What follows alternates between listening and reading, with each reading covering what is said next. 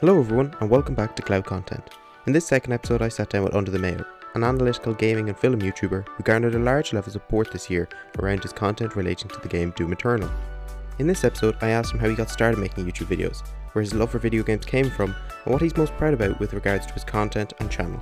If you have any questions relating to this episode, or would just like to get in contact with the podcast, you can email us at johnson dot business dot y t at gmail dot com. With that housekeeping out the way, please sit back, relax and enjoy.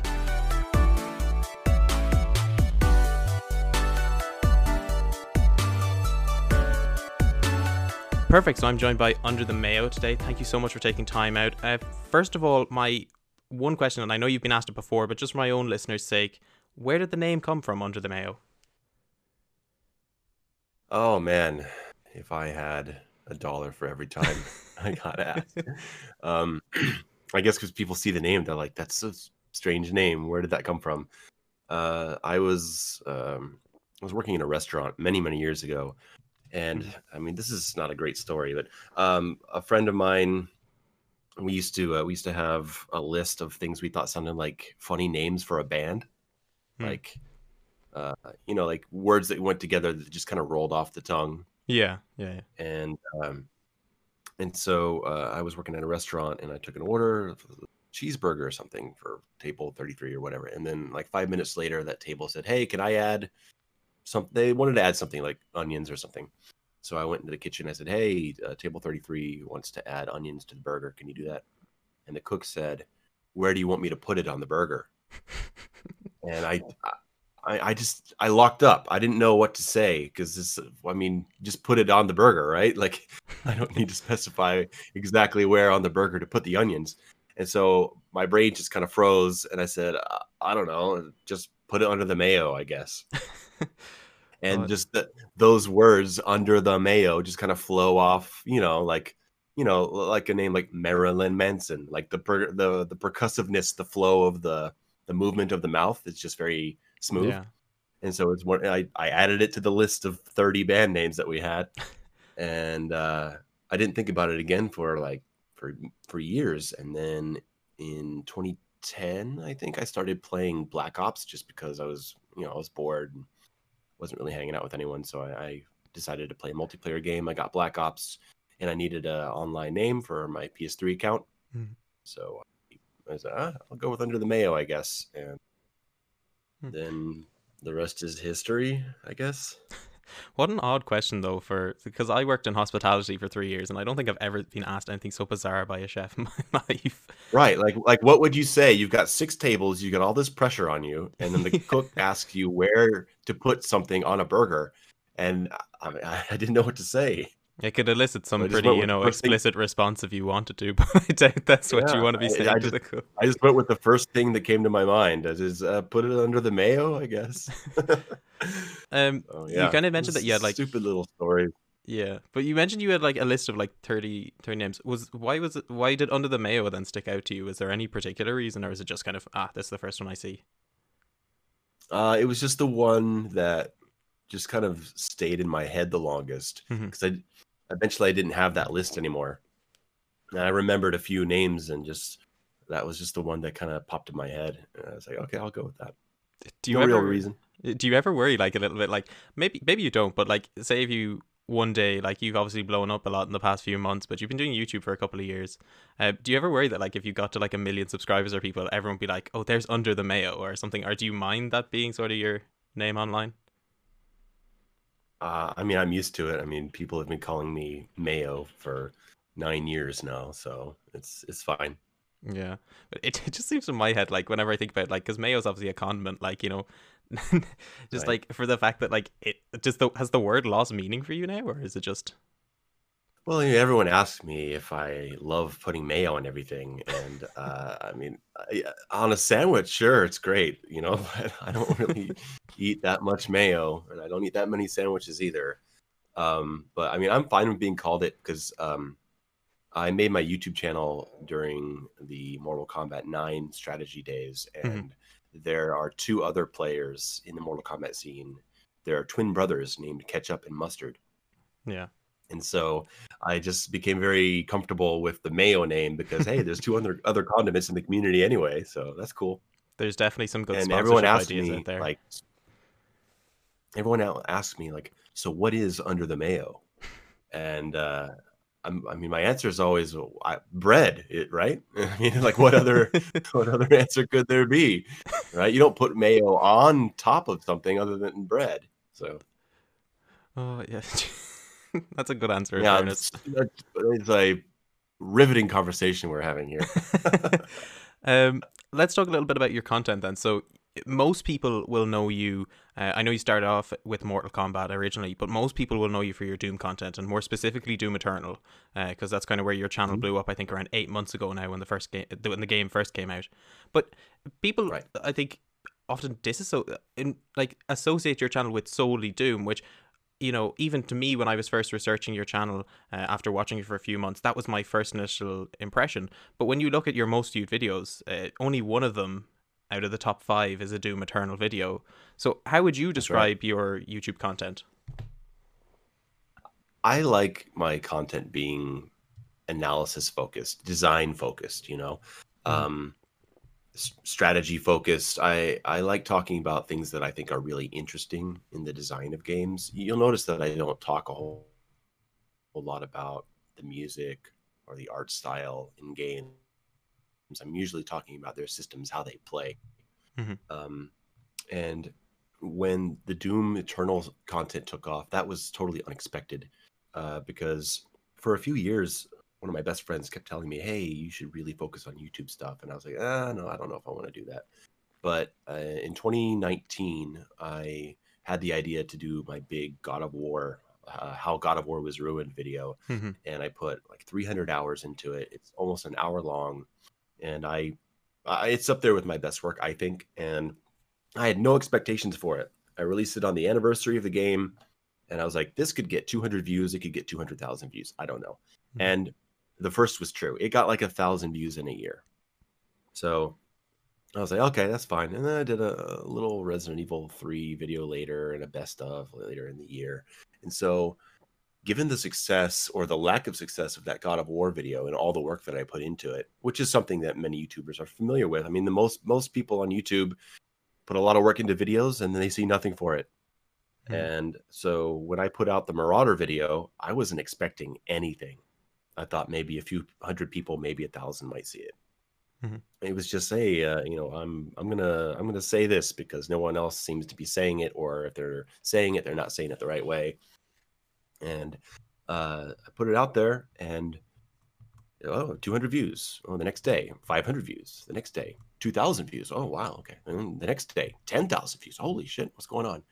Uh, and so I saw that it was taking off, and but not only was it getting the views, I was also getting the subscribers, mm-hmm. and that's like that's a big thing because you'll see videos out there on YouTube that have millions of views on a channel that only has a few thousand subscribers. Uh, so views do not necessarily translate to people subscribing to your channel, but I was getting both. And so I was like, okay, so people like the video, but they're, they're also interested to see what I might do next. And, uh, so I very quickly put out videos talking about things that were not Doom Eternal. If you look yeah. at that, if you go back to the Marauder video in March, the next few videos talk about the future of my channel. I do a video talking about uh, Prison Architect. I do a video mm-hmm. talking about Mortal Kombat nine, Quan Chi. I wanted to send a message very strongly and very quickly that uh, I am interested in taking this channel seriously, but I am not a Doom channel. Mm-hmm. Now I have done like forty videos about Doom Eternal, but that's because I'm I'm so interested in its design and I find the conversation very stimulating. Um, but the last thing I want to be is just a channel that talks about Doom, because I talk about Doom because of how interesting its systems are, and I see very interesting systems in other games as well, and not just action games, and in all kinds of games. Mm-hmm. Despite your despite your big audience coming in from Doom Eternal, were you surprised to see that, you know, even your God of War video you talked about saw a resurgence and kind of blew up on its own right as well? Were you surprised to see it get yeah. a lot more views? Uh, yeah, I was surprised because I didn't know how this YouTube thing works. I guess I still don't. Hmm. Um, but yeah, like I guess people started going back into my content and watching that video, and then it started getting picked up because I guess it had high retention, uh and so it just started getting picked up in the algorithm, and now it's now I feel like it got the views that it deserved, and so uh, I'm really happy about that. Mm-hmm. You talked a little bit earlier about, you know, how you started off with Mortal Kombat, and then we talked a bit about Doom and God of War. But what initially was your kind of drive for making YouTube videos? Because obviously at the beginning it wasn't your typical analytical style content. So what was the right. main drive at the beginning? Um, well, I have to give a little bit of history here. Uh, when Mortal Kombat nine came out in twenty eleven, the competitive scene was in its infancy. Mm-hmm. Like... Uh, Street Fighter, Marvel versus. Capcom, Tekken, like they've had established tournament scenes since the nineties, and Mortal Kombat never really did. I mean, there were competitive tournaments, right? But you never saw Mortal Kombat on the world stage at EVO or anything. Mm-hmm. And with Mortal Kombat nine, that was the first game to actually do that. And so it had a, this huge influx of Mortal Kombat players who wanted to take the game seriously on a competitive level. But because it was so young and no one knew what they were doing, and we didn't have talented people in the community who knew how to produce quality video content, right? Mm-hmm. Uh, and so you'd have someone making a post on a Mortal Kombat forum with some kind of new tech discovery strategy for Melina, and but the video would be just like their two thousand nine cell phone leaning against a book, filming the television, and while they're while they're trying to Uh, to do the move, and they fail like four times in a row, but they don't edit that out of the video, and then they they put that into some free video editor, and then they put white text over it with no shadow so you can't read it, and then they put death metal music over it. And it's just like like the the state of Mortal Kombat strategy videos was embarrassing.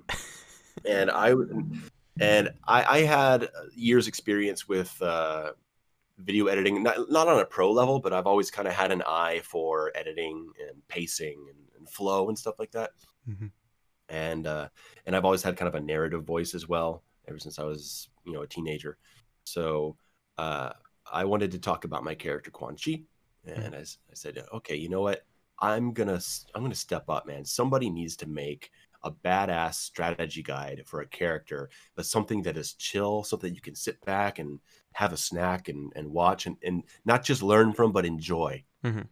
And, uh, and so I, you know, wrote, I wrote a script, recorded it, you know, put, did, put the transitions in there, got the gameplay, clearly said what it was. I put some Silent Hill music in the background. And that's why you can't see my old Mortal Kombat stuff anymore, because it all got blocked because it uses copyrighted music.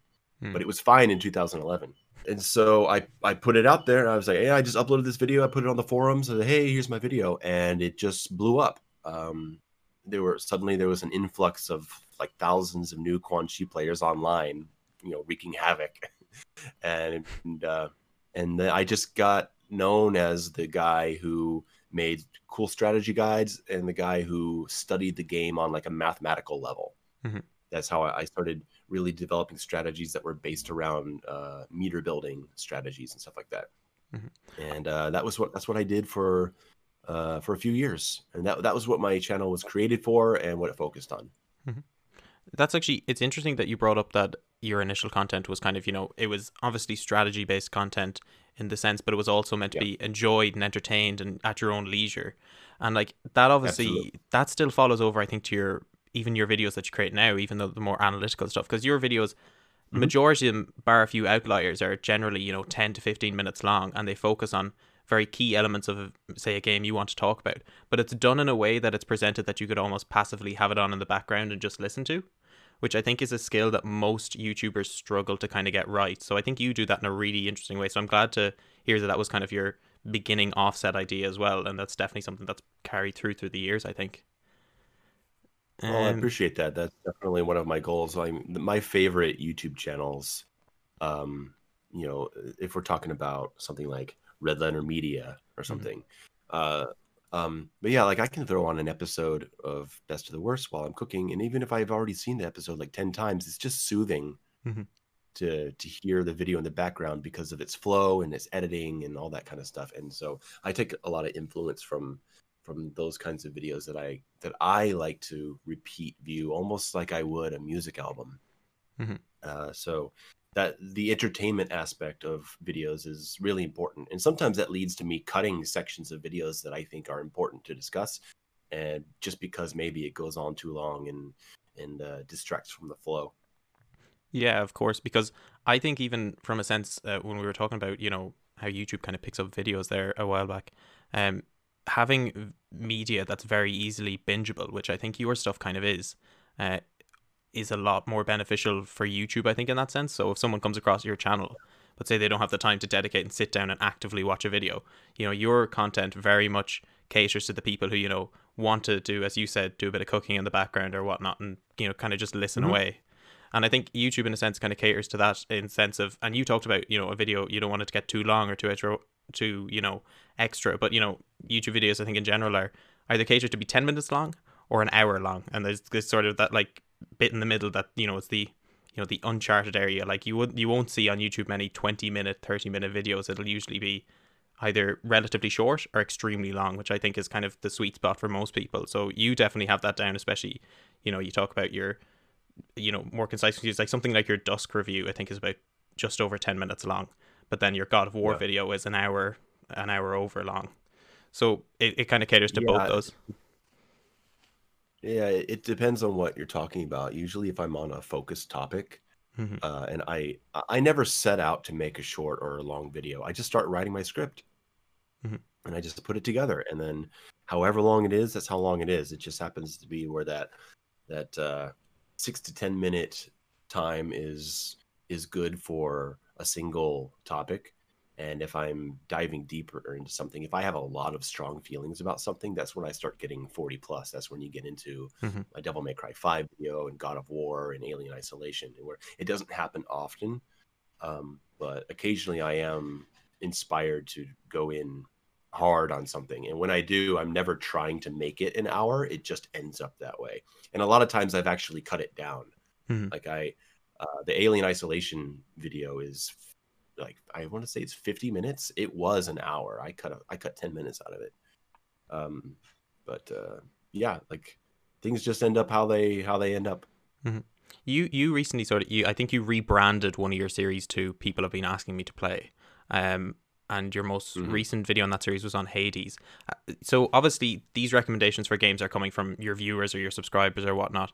Have there been games that they've recommended to you and you've started playing and you're like, okay, I'm going to do a review on this, but then you found that you just don't enjoy the game, so you just scrapped a script idea completely?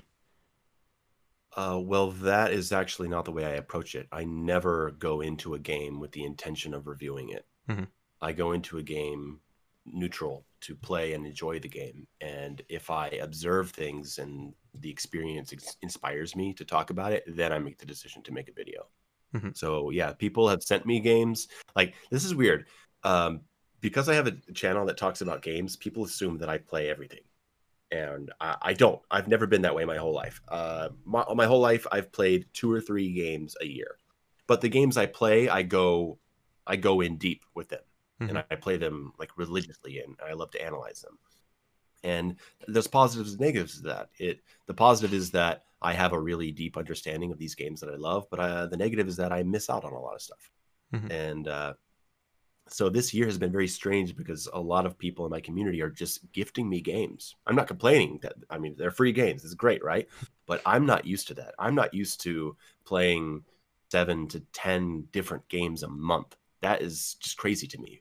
Mm-hmm. Um, and the majority of games that I play, uh, I play them for a few hours and I'm like, mm, okay, I get it. Eh, fine. All right. And I don't really have anything to say. A video would be like a minute. Um, and so uh, I take people's recommendations. I always take them seriously. I always try to go in with an open mind and give it a chance. Um, and occasionally something will, will, you know, hit that spark where I'm like, oh, wow, this would be interesting to talk about. Uh, whether I like something or not, if I think it would be interesting to talk about it, then then I will. And then I, I start getting into the, you know, artistic inspiration. Mm-hmm. You know, that's why I, I, I'm never going to talk about Dark Souls, because I don't want to talk about Dark Souls. There's nothing that inspires me to talk about it.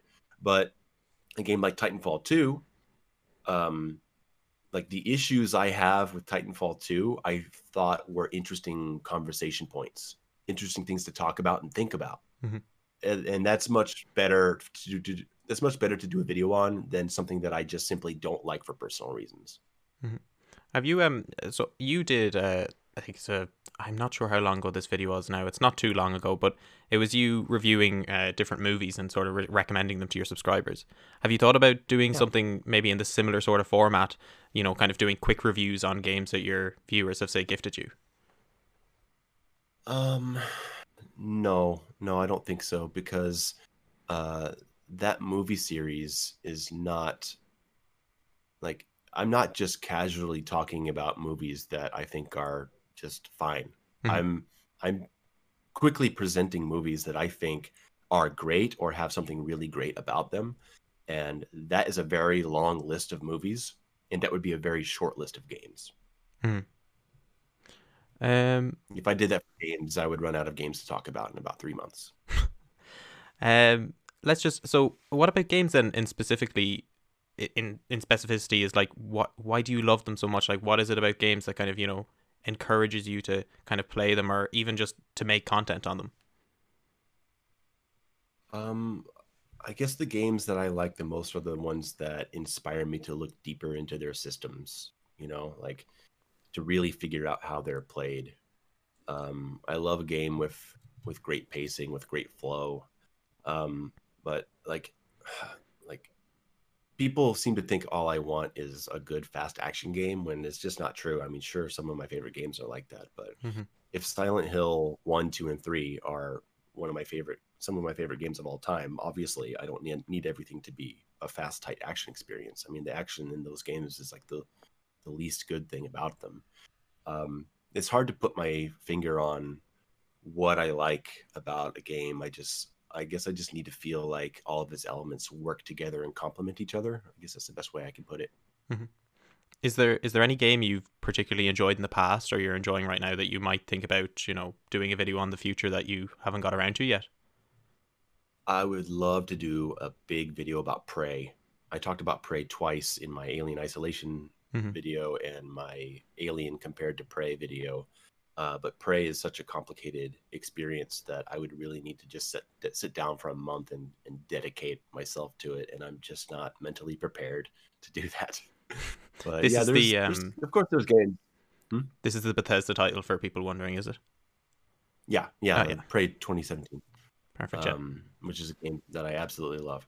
Uh, but yeah, I mean, there's games, there's so many games that I would like to talk about. Um, Uh, Fear from two thousand five. I'd like mm. to talk about. I want to talk about Resist- Resistance, the first PlayStation title. Um, you know, some shooters, but there's also, you know, uh, indie games like Slay the Spire. I definitely want to talk about that someday. Um, I'm going to do a video soon on Emily is Away, which is a free-to-play conversation simulator. Mm. Um, but a lot of these games, games that I know that I want to talk about, are those are low priority for me because they're not time sensitive. If if something comes out like Hades and I play it, I'd like I'll I'll give that priority. I'd rather talk about that now when people are talking about it mm-hmm. than talk about it in two months.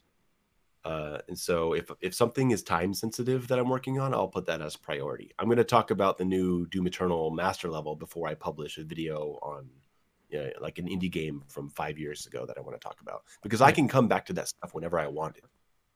Mm-hmm. Um, let's. So you a couple of months ago again, and I know I've been saying a couple of months ago, but it's important to remember that a lot of your main content has sort of, sort of surfaced in the last few months. You started up a podcast, the Doom Eternal unofficial podcast, with uh, P and D Ketchup and The Spud Hunter. How did that opportunity come about? I've known Ketchup. Uh, like not knowing him. I mean, we've chatted because we both played Quan Chi in Mortal Kombat X, and mm-hmm. uh, he got into YouTube stuff in that year. And we we just kind of started talking because we were both playing Doom Eternal, and he said he really liked my content. And I was like, hey, we should do something together, because I always wanted to do something with him. And I was like, man, we I, I said we should start a podcast or something, because no one had a Doom podcast. Mm-hmm. And Uh, so there was so much to talk about, and so we started looking for a guest, uh, for another host, and he uh, he recommended The Spud Hunter. I think I think that was his recommendation, and then I didn't know him, so uh, uh, we got in touch, we put it together, and just happened, right? It was, I, I put it together. So, I mean, that's kind of why I act as host. That's just my personality, right? And, mm-hmm. um, but uh, it is a very open format. Anybody can talk about whatever they want. And uh, it's, I don't know, it's, it's been going pretty good. We have a new episode coming out um, tomorrow morning, actually. We had we got uh, it's an interview with the creator of Dusk, David Zemansky. Oh, exciting! I'll really be looking forward to that one. Because uh, actually, uh, funny enough, actually, you bring up Dusk because I, I actually had no idea what Dusk was until your video introduced me to it, and now it's I think it's one of my most played games on Steam. I absolutely adore it. Um, so I suppose. Oh yeah, man! I'm I'm so proud to have given that game more exposure. Mm-hmm. Actually, that that actually brings up an interesting topic because you've done a few. Um, videos on, you know, games that possibly aren't as much in the limelight as, say, you know, games like Doom Eternal and whatnot. Is there any game uh, in particular that you think you've actively contributed to bringing more traction to it? Yeah, Duskers, for sure. Mm-hmm. Duskers, that video took off. I had no idea why.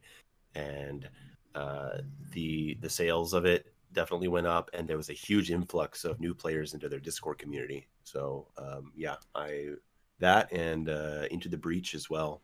Yeah, uh, like uh, those those two and the, the Dusk video. Those three, I have definitely brought uh, new people to those games, and uh, that's that's the whole point, right? Mm-hmm. Like sometimes I get accused of making these videos like commercials, and I'm like, well, yeah, like I'm trying to tell people why these games are so great, and then why they should play them. So. Have you had any of the like developers of that from those two games, you know, reach out to you to say that, you know, thanks for doing this or whatnot? Um, no, I mean they don't they don't write to me and say, hey, thanks for talking about my game. Uh, but uh, I have had a little Twitter correspondence with the creator of Duskers, mm-hmm. um, and so I mean he he was very happy to see it. Like uh, I don't remember what he said. Maybe he said thank you for making the video. I don't remember. It was months ago. But I'm sure he was happy to see it and that people were appreciating his game. And also Cry of Fear. I, I published a video on that in October, and that actually did really well. Mm-hmm. And the creator of that game commented on there and, and said thanks for making the video and, and showing off his game. So, uh, mm-hmm. yeah, so yeah, there's there's definitely been some appreciation out there. It feels good. Yeah, one hundred percent. Um, like especially for those smaller creators as well. I think it's always great because. It, it probably is a beneficial sense in both ways because, one, you're making a video on a game that doesn't have as much exposure. So then if people start looking for it, you know, yours is going to be high up in the search results and whatnot. And plus, it's also a game you enjoy. Mm-hmm. But also for them as well, you know, it gives them some exposures from creators as well. So sales only go up for them. So it's a win-win for, I think, both you and the creator in that sense. Yeah, uh, I'm starting to get contacted by... Uh... more indie developers who are sending me like Steam codes to try out their game because, you know, they they want me to talk about it, right? Mm-hmm. Of course. And it's good for me because I, you know, I can talk about it and get the traffic. You know, it's a mutual relationship. But uh, I, I haven't actually talked about anything that's been sent to me other than B P M. Uh, but there are some other games out there that uh, I try out. And it's just I can never promise a developer that I'll make a video. Like I, I don't want to get into that habit. Uh, I'll make a video if I want to talk about it. Mm-hmm. Um, one of the things I mentioned before we started recording was uh, that some of your older videos had been, you know, one of them is you speedrunning Resident Evil. And obviously, since then, on the podcast that we talked about, you had Carl Jobst on, who's obviously very well known uh, amongst the speedrunning community. Like, he pretty much, you know, I think he's, I think it would be arguable to say that he's the granddaddy of all speedrunning content on YouTube. But is there maybe. Um, depending on depending on your scene, you know, you summoning Salt. Uh, he's, you know, he, he's a bigger channel. He, he gets, you know, he has bigger videos, but his stuff is more like Nintendo focused or like mm-hmm. a lot of his stuff is like Mario Kart, Punch Out, stuff like that. And then Carl Jobst is where you're going to find stuff like Doom and Golden Eye. Mm-hmm. So, but, uh, but yeah, Carl Jobst is definitely like up there. Like he, his, his face would be on the Mount Rushmore of speedrunning content for sure. Um, do you see yourself maybe returning to speedrunning at some stage, maybe with even Doom Eternal? Or no, no, I don't. Uh, um, speedrunning to me ruins games. Uh, like I, the only reason I did a speedrun for Resident Evil is because I've been playing that game for twenty years and I know it inside and out. And so I was like, hey, I'm going to learn how to speedrun it. That looks fun. Mm-hmm. But once you speedrun a game, you can't unsee that. You can't unsee the code, right? You'll never be scared of a zombie again if you learn how to speedrun. You'll never be scared of a dog. You'll never walk around that corner and be like, oh, man, I don't remember if, if there's a zombie here or not. I better be, better be careful. You can never have that experience again. Mm. And I can't casually play Resident Evil ever again. Uh, and, you know, that's okay. I, I got everything I could out of that game.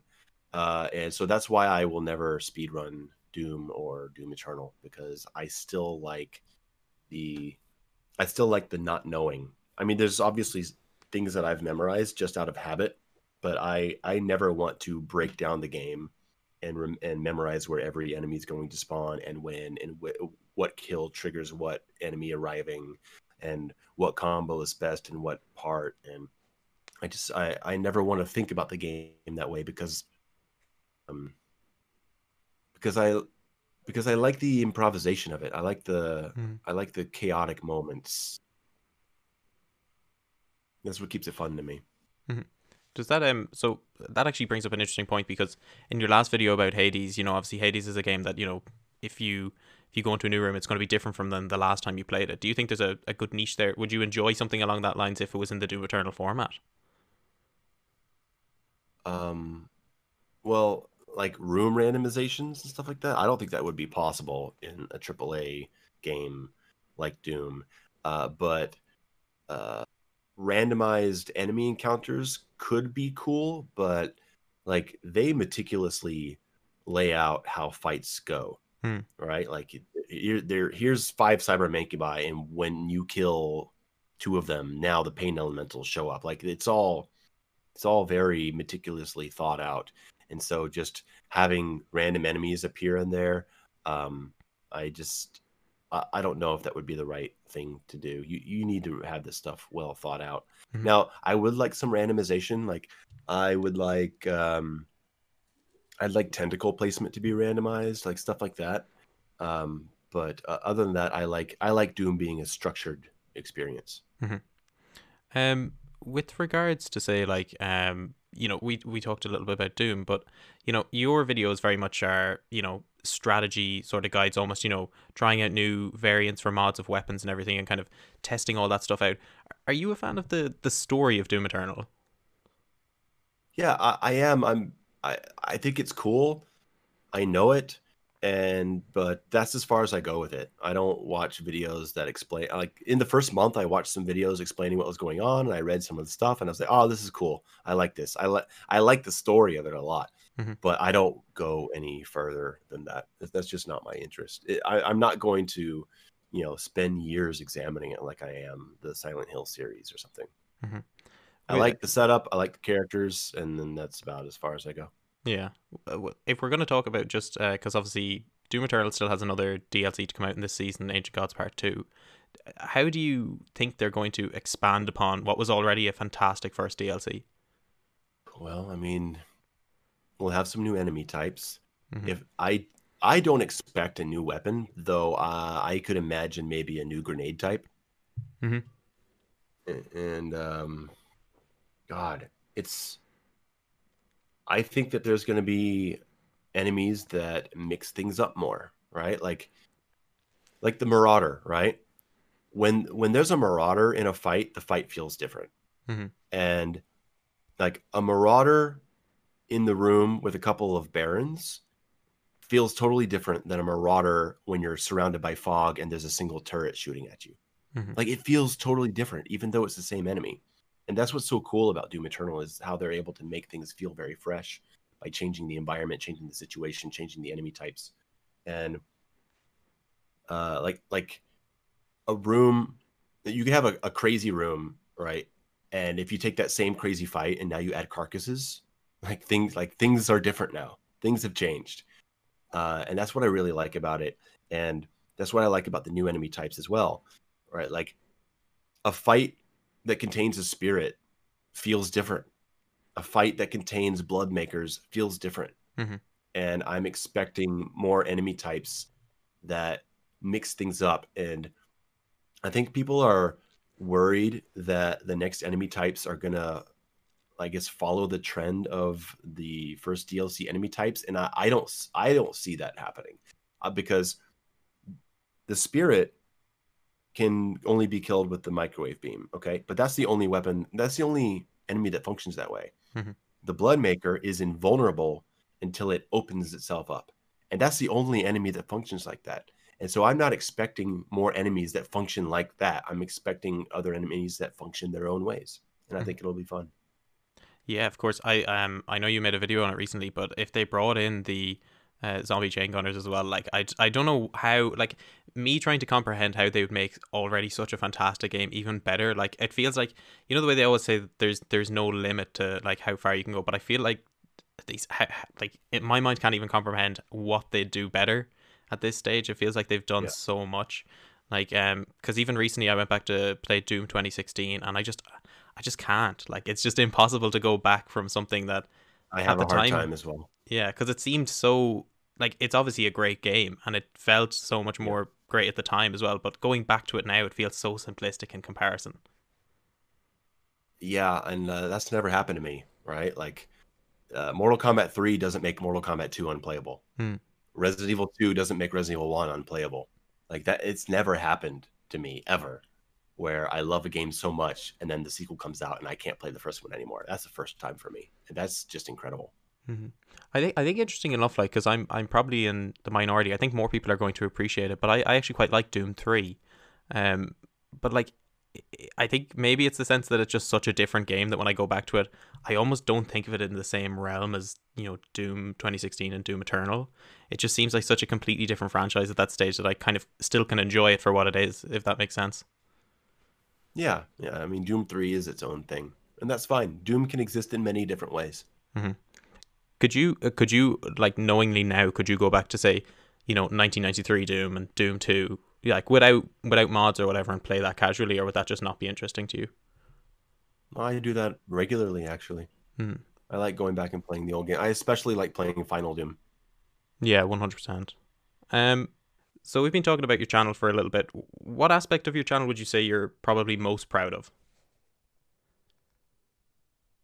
Um, I really like focusing on perspective. Mm-hmm. Um, you know, when when someone says that something is bad, I mean, sometimes it is bad, but sometimes it is a matter of perspective. Maybe you're looking at something the wrong way, or maybe it's the wrong approach.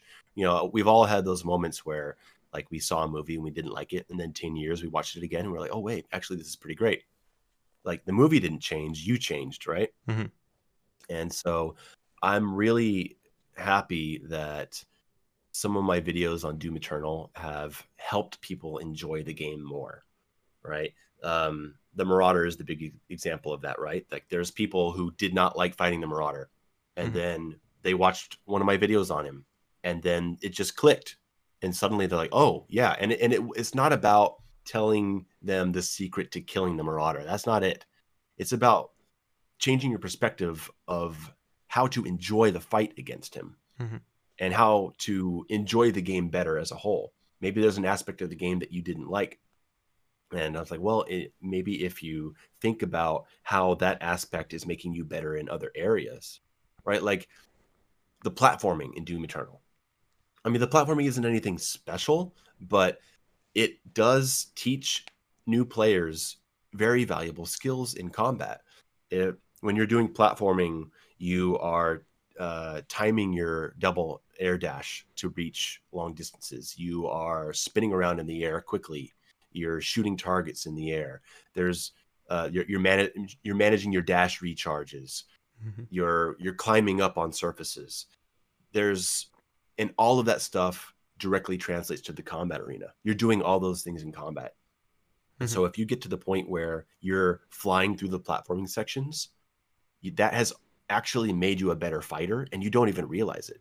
You don't even realize that you're moving better in the combat arenas because of what the platforming sections put you through. And so I think that a lot of this stuff has to do with perspective. And I've gotten a lot of messages from people that that say that they've watched my videos and that I've helped them enjoy the game more.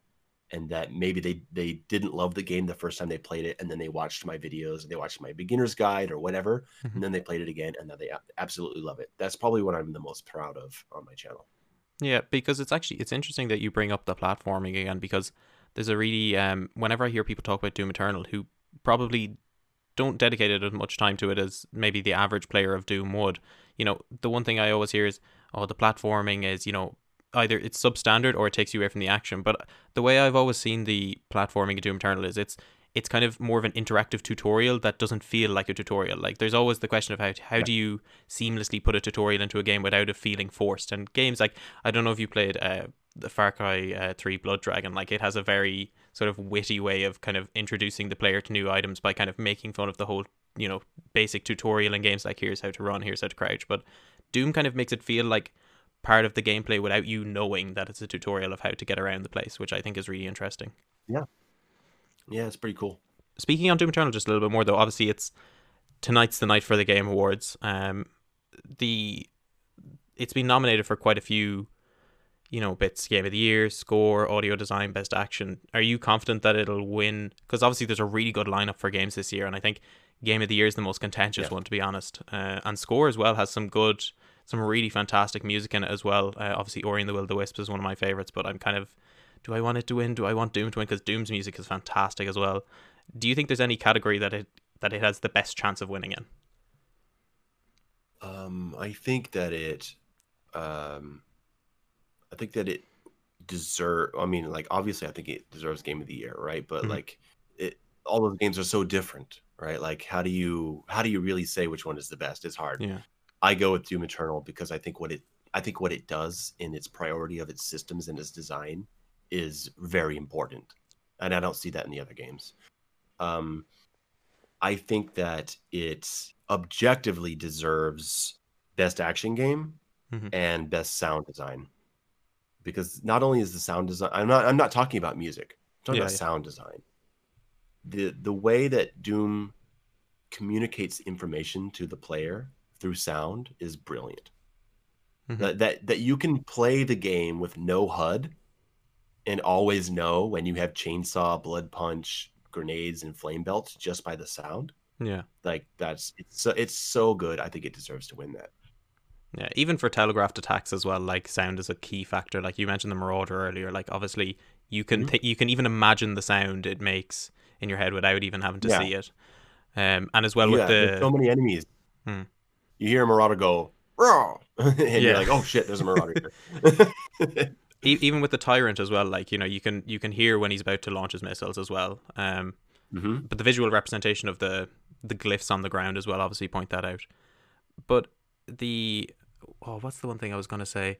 Yeah, the, actually, it brings back an interesting point because you were talking about Game of the Year and the games are so different. I always find it interesting because looking at this year, like you can argue that The Last of Us two is obviously a very contentious issue for most people. Well, for people, I think, very active in the game community. I think outside of it, it's a little bit less contentious. But it brings up an interesting question because Doom is obviously not very story-based. It's much more gameplay-driven. Like the gameplay is what sells Doom Eternal. But I think for most people when playing The Last of Us, it's the story that, you know, is first and foremost. And then gameplay is kind of just an added on. So like, what is it? Yeah. Do you think is that like the main, what is the core thing that makes a game a game of the year? Is it the story? Is it the gameplay? Is it a mix of the both, or does it just really depend? Man, I don't, I don't know. I feel like a lot of it comes down to a selection of games that makes people feel like they're not playing with toys when really they are playing with toys. Hmm. You know. Like like these ultra serious games, which I mean, fine, you know, they're great games, but like like with God of War twenty eighteen, right? Like when that game came out, and it just felt so. It felt so.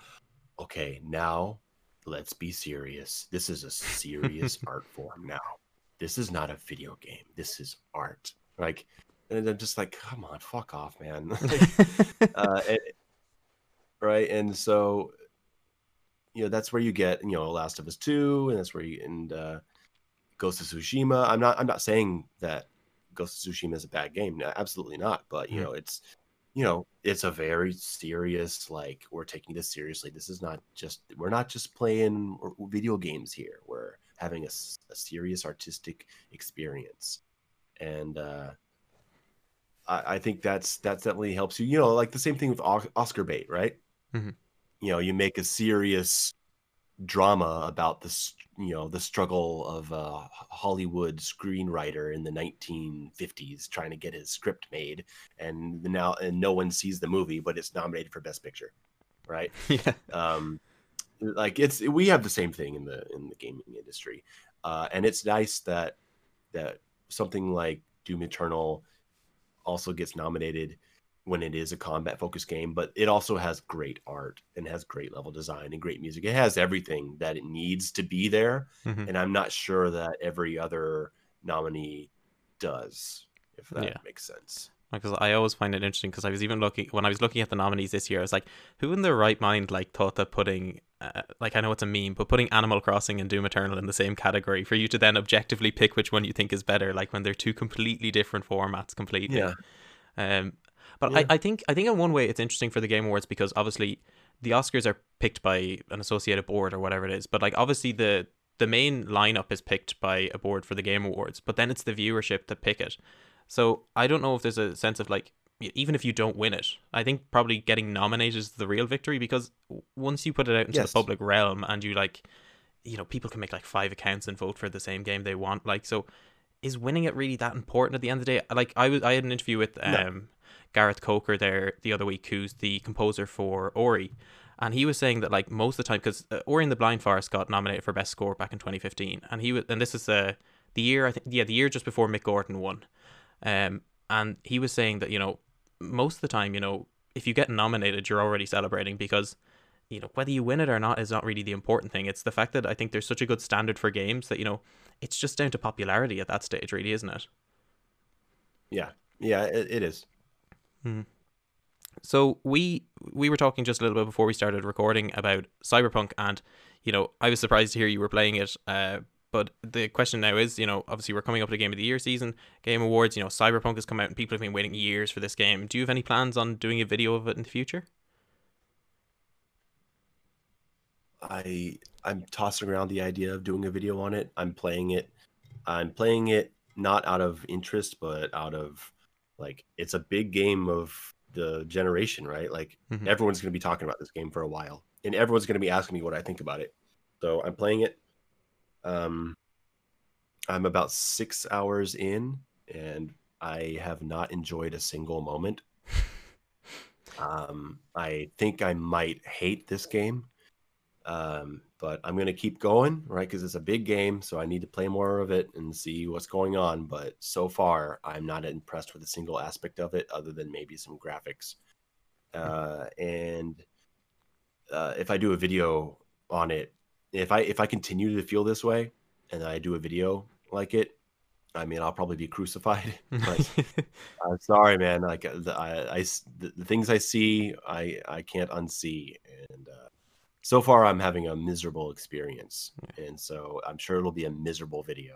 Well, I, well, I suppose I suppose there's no uh, you're not new to the whole thing of, you know, um, you know, uh, you know, reasonably disliking something that there's a huge cult following behind, like, you know, the new God of War game. You know, people yeah. like it, and obviously, you know, you put support some like actually when I when I watched your video initially. You know, I was actually a very big pa- fan of God of War twenty eighteen. Not enough to be like, oh, I'll replay it. I don't normally, most of the time if I play a game like that, I play it once and I enjoy it and then I move on. Mm-hmm. But like when I played it first, I, you know, I enjoyed the story. But when you were explaining all the stuff, it's like, oh yeah, that really is boring combat. Like it feels really tedious and you're always doing the same stuff over and again. And there's times when I was playing where I was like, I really want to skip this, but I didn't. It didn't clock to me at the time. So you actually you mentioned perspective, and like obviously I think that's something your videos have done. Like especially with that God of War video, even the Resident Evil three video as well is another one as well, which kind of got a bit of backlash, but I think it was unnecessary as well, because a lot of the time the people who backlash those videos aren't watching the full thing or are just refusing to take in what you're saying, I think. So um added to the yeah, they, the they, holy they trinity I think is the, yeah the um the yeah the, so Cyberpunk I don't I don't know what you were saying, and I was just going to say the Cyberpunk will probably make up the holy trinity of the the Mayo hates these games that everyone loves category, will it? Yeah, they're, people are going to say, you want this to be like Doom Eternal. It's like, no, I don't. I want it to be, actually, you know, I'd be a lot happier if it was more similar to Prey, to be honest. Mm-hmm. Um, Actually, yeah. But, uh, you know. I, I, I noticed on one of your community posts on YouTube, you were talking about how you were going to leave out uh, a part of a video which referenced, uh, I can't remember which game it was, because uh, you were going to reference it to Doom Eternal, um, and you were going to leave yeah. it out because you didn't want your channel to be exclusively seen as this Doom Eternal channel. But then if you did leave it out, people were going to be like, but it does this in Doom Eternal, and, you know, why do you like it there but not here? Do you, does that annoy you in certain sense that you ha kind of have this obligation to compare everything to Doom Eternal?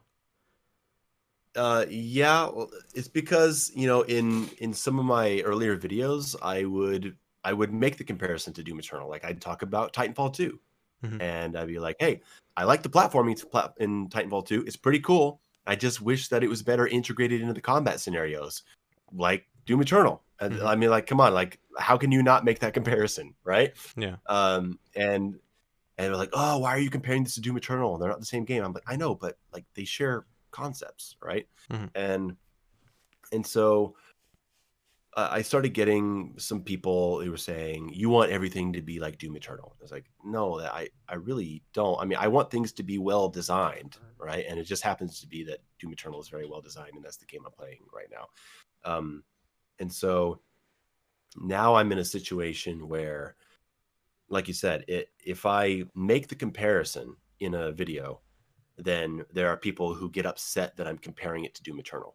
Mm-hmm. But if I don't make the comparison, there will be all these other people who are upset with me for criticizing something that also exists in Doom Eternal, but in a different way, and then they make the false comparison, and now I have to deal with that.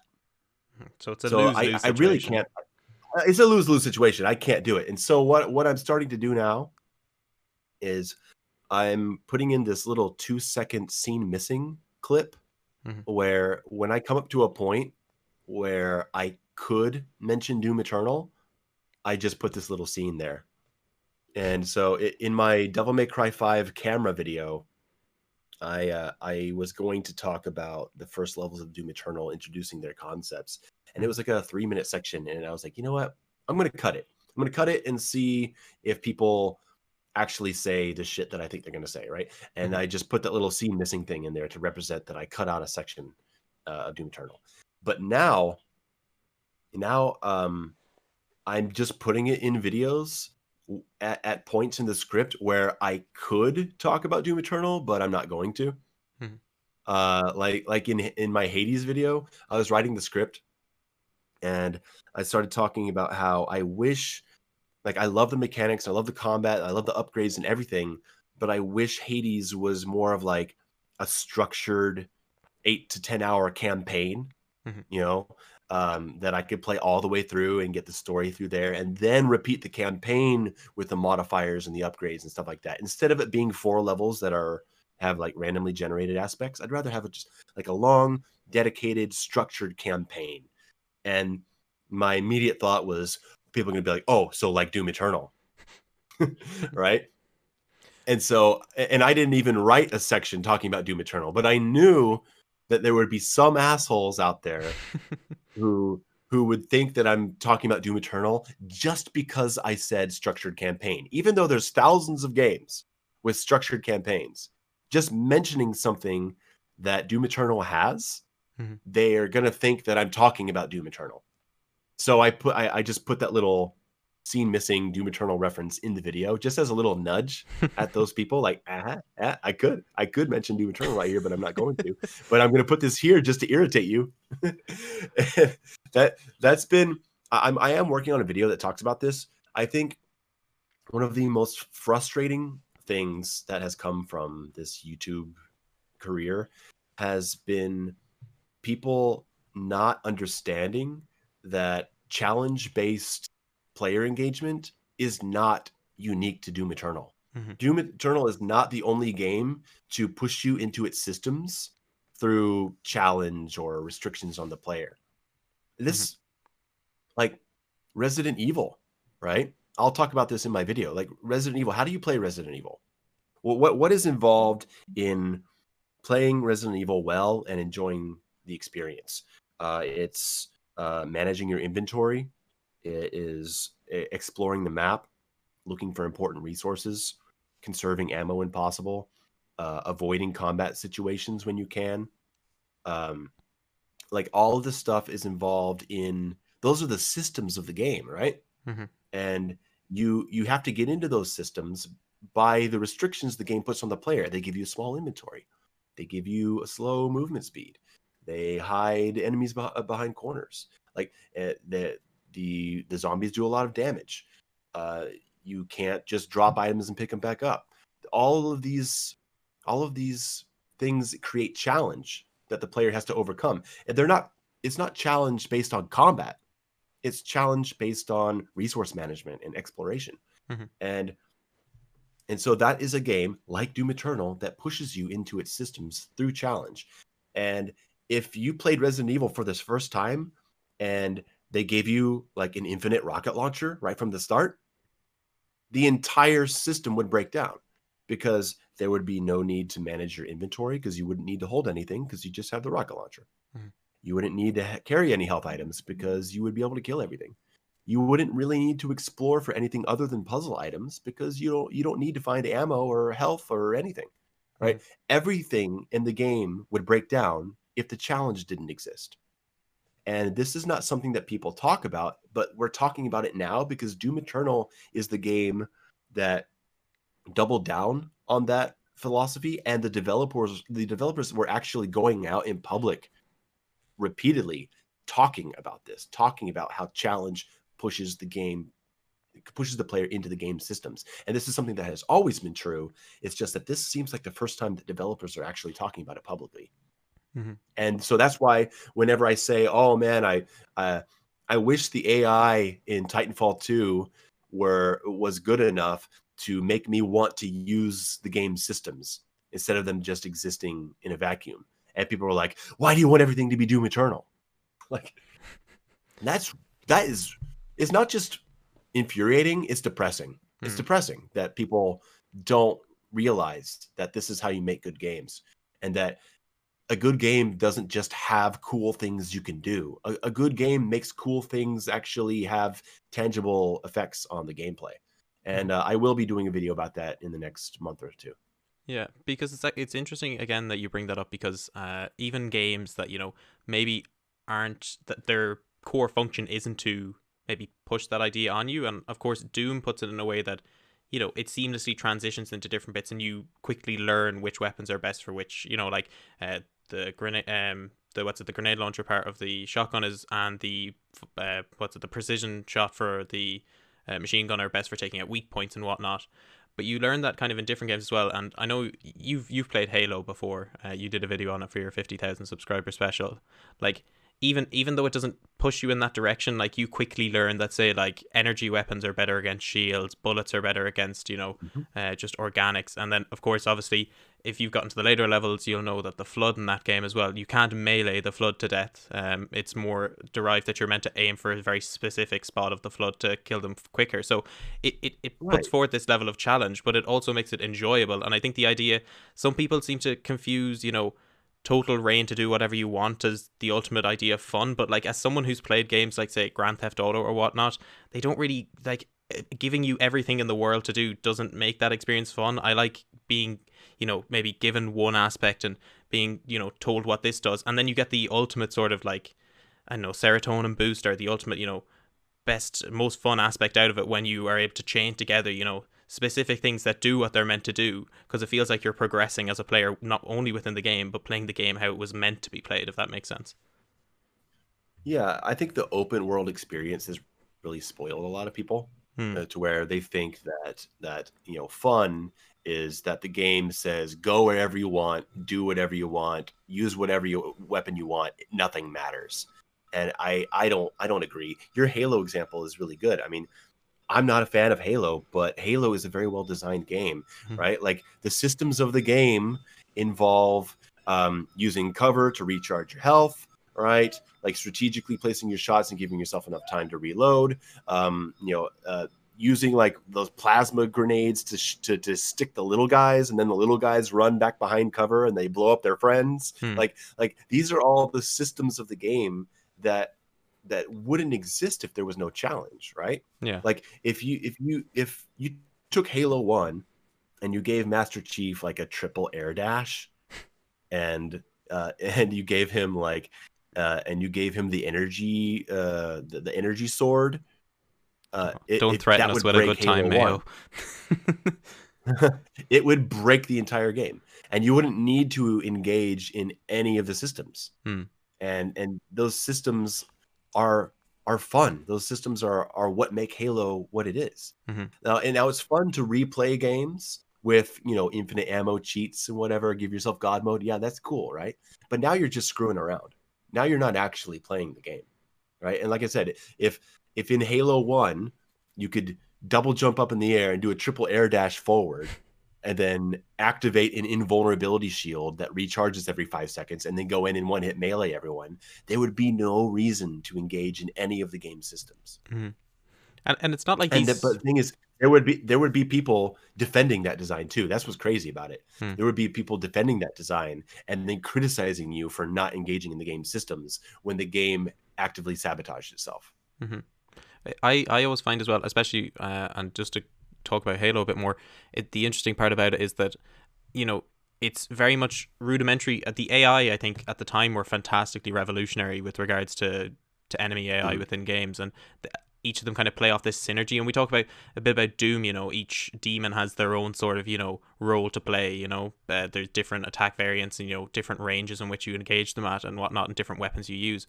Halo has this very uh, a com like a complex A I system, I would say, in the sense that, you know, if you meet a hunter, your initial first impression is that they're huge, like, and they're gonna, you know, th there's no way you can take them down. But, you know, you go behind them, you shoot them in the back, and pretty much, I think in Halo one, the pistol kills them in one shot, which is ridiculous. Um, but it, like, even if you come into a scenario where you have, you know, the big elites and then you have the little grunts, like, there's two there's two ways in which you can approach that scenario that are equally as valid, uh, but still, you know, play off the core mechanics. You can, first of all, kill the little guys so you have more time to focus on the big guy. Or you can kill the big guy, and then that puts all the little guys into, like, sort of disrepair, and they don't know what to do. So it's two ways of approaching the same game, the same game or the same gameplay, and it's not limiting in a sense. And this this idea of total freedom within a game, like, you know, it doesn't make a game fun. Like, because I I have gone back to play Doom Eternal with the cheat codes on. Like, I find so much more fun in starting up a new save with just the shotgun and working my way through the campaign again, rather than sticking on all yeah. the cheat codes and going through a mission, because there's no challenge in that, as you said, and there's no fun in that. Well, maybe there is at the first few times you play it, but over the long haul, you're going to get bored of it. Yeah, it's it's what you do when you're seven years old, right? Mm. And you just want to give yourself God mode and run around and shoot things and watch them die, right? Mm. But, like, we're we're supposed to be a little more sophisticated than that, right? We're supposed to want a little bit more from our games these days, right? More than just run around and watch things die. And I and I get that there are people who work ten hours a day, twelve hours a day, and they have a family, and they work six days a week, and they come home and they just want to sit on the couch and pop on a game and just run around with a shotgun for a little bit, blasting people. Hmm. And they don't want the game to be more than that.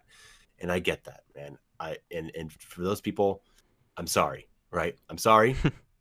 But we're doing, but we're doing something important here.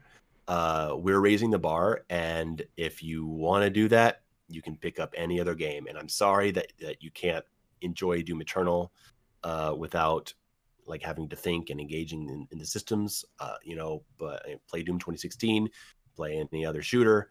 Um, but uh, we're we're trying to do something special here, and I'm. Uh, it's a. Uh, It's an unfortunate casualty of war, I guess, but uh, we are in war for uh, for game design here. Mm-hmm. Um, I suppose I have one final question for you, um, and it's more just about going back to your content again. Where do you see it going in the future, or where do you see what you're going to work on in the future going? So, going into the future, I'm not, I'm not really sure. That was that's why it was important for me to define myself not as a Doom channel right from the start, because I mm-hmm. want to do more things, and uh, I can't. I'm not going to be talking about a lot of Doom Eternal strategy in two years. It's just not going to be happening. Uh, and I want to talk about other games that I think are interesting. I want to talk about movies. I want to have podcasts going, talking to interesting people, and mm-hmm. you know. As my Doom content goes down, I mean, so will my traffic, and that's, you know, that that's fine. I never set out to be a big YouTube star. It just, I just kind of happened to have success out of nowhere, and so, um, uh, I I feel like my channel will probably settle into kind of a niche thing, mm-hmm. with uh, you know, a dedicated audience, and uh, the occasional video that does very well. And, uh, you know, with that time, I think I'd be pretty happy.